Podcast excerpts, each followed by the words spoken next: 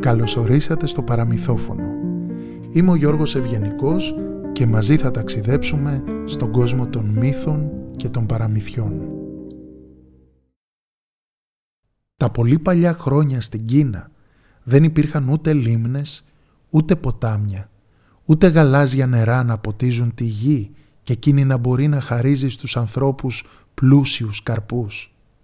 Το νερό ήταν λιγοστό και τα λιβάδια δεν ήταν πράσινα όπως είναι σήμερα. Τότε λοιπόν ζούσαν στον ουρανό πάνω από την Κίνα τέσσερις νεαροί φτερωτοί δράκοι που έπαιζαν και έτρεχαν ξέγνιαστοι. Πηδούσαν από κορφή σε κορφή, από σύννεφο σε σύννεφο, πετούσαν και έκαναν αγώνες ποιος πετάει τις φλόγες του πιο μακριά. Ήταν ο Μαργαριταρένιος δράκος, ο μακρύς δράκος, ο κίτρινος δράκος και ο μαύρος δράκος. Μια μέρα λοιπόν λέει ο ένας «Αδέρφια μου, δεν κατεβαίνουμε και λίγο στη στεριά να εξερευνήσουμε τον τόπο και να γνωρίσουμε καλύτερα αυτά τα ανθρώπινα πλάσματα». «Ναι, όλα από μακριά τους βλέπουμε», λέει ο άλλος. «Να πάμε, αλλά οι άνθρωποι είναι μικροσκοπικοί και μπορεί να τρομάξουν», είπε ο τρίτος. «Έμα θα είμαστε προσεκτικοί», δεν θα βγάζουμε φλόγες και θα τους εξηγήσουμε ότι δεν θέλουμε το κακό τους ίσα ίσα που μπορούμε και να τους βοηθήσουμε αν χρειαστούν κάτι από μας, είπε ο τελευταίος.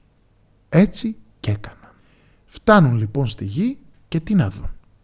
Άνθρωποι φτωχοί, πολύ φτωχοί. Λιβάδια ξεραμένα από τον καυτό ήλιο και νερό πουθενά. Τα δέντρα δεν είχαν καρπούς για να δώσουν και το φαγητό δεν έφτανε για όλους. Μικροί και μεγάλοι προσεύχονταν στον ουρανό για να έρθει η βροχή. Αμέσως οι δράκοι πέταξαν προς το ουράνιο παλάτι του αυτοκράτορα να του πούν τι συμβαίνει. Σαν είδε ο αυτοκράτορας τους δράκους να πετούν προς το παλάτι του, ήξερε πως μάλλον να τον ενοχλήσουν θέλουν.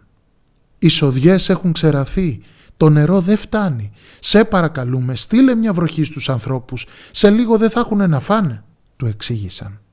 Καλά, καλά, θα στείλω. Φύγετε τώρα από τα πόδια μου και αφήστε με στην ησυχία μου, είπε ο αυτοκράτορας του ουρανού. Άντε να συνεχίσετε το παιχνίδι σας. Μα τόσο εύκολο ήταν. Αναρωτήθηκαν αναμεταξύ τους οι τέσσερις δράκοι και πέταξαν ευχαριστημένοι. Οι μέρες όμως περνούσαν και η βροχή δεν έρχονταν. Ο αυτοκράτορας του ουρανού τους είχε κοροϊδέψει. Ενδιαφέρονταν μόνο να περνάει καλά στο παλάτι του και καθόλου δεν νοιαζόταν για τους ανθρώπους και όσα συνέβαιναν στη γη. Οι δράκοι στεναχωρέθηκαν πολύ, αλλά κατάλαβαν πως έπρεπε μόνοι τους να βρουν τη λύση και με τις δικές τους δυνάμεις να βοηθήσουν τους ανθρώπους και να τους γλιτώσουν από τη φτώχεια. Αν συνεχιστεί αυτό, θα έρθουν κι άλλα βάσανα. Πείνα και αρρώστιες, έλεγαν.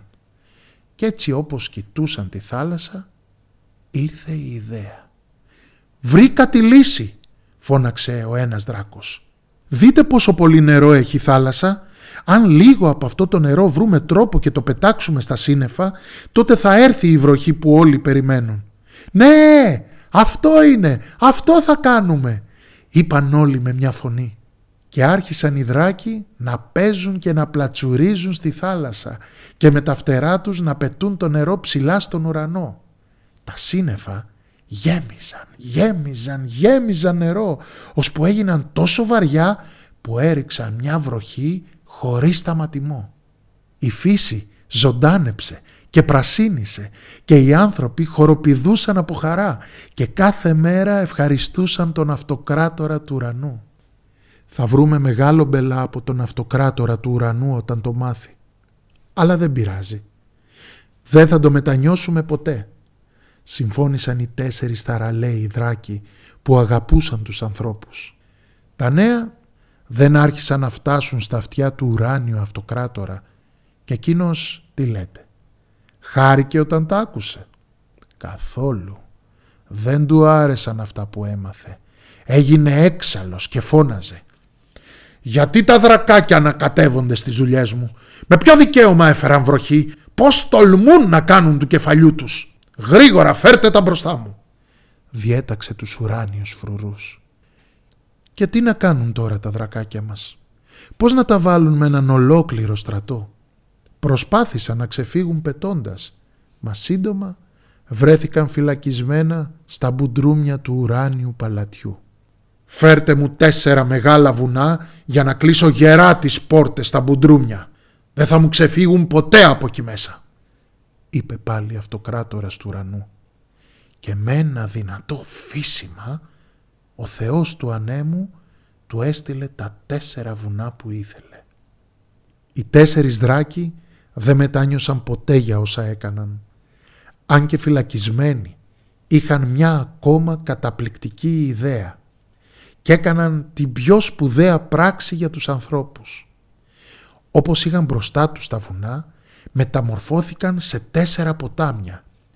Έγιναν άφθονα, δροσερά νερά και κύλησαν προς τη γη, ώστε να μην ξαναλείψει το νερό στους ανθρώπους.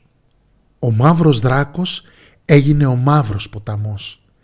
Ο κίτρινος δράκος έγινε ένας μεγάλος κατακίτρινος ποταμός. Ο μακρύς δράκος έγινε ο πιο μακρύς ποταμός της Ασίας και ο μαργαριταρένιος δράκος έγινε ο μαργαριταρένιος ποταμός. Αυτά είναι σήμερα τα τέσσερα μεγαλύτερα ποτάμια της Κίνας και οι άνθρωποι πάντα θυμούνται ότι τα χρωστούν στους δράκους.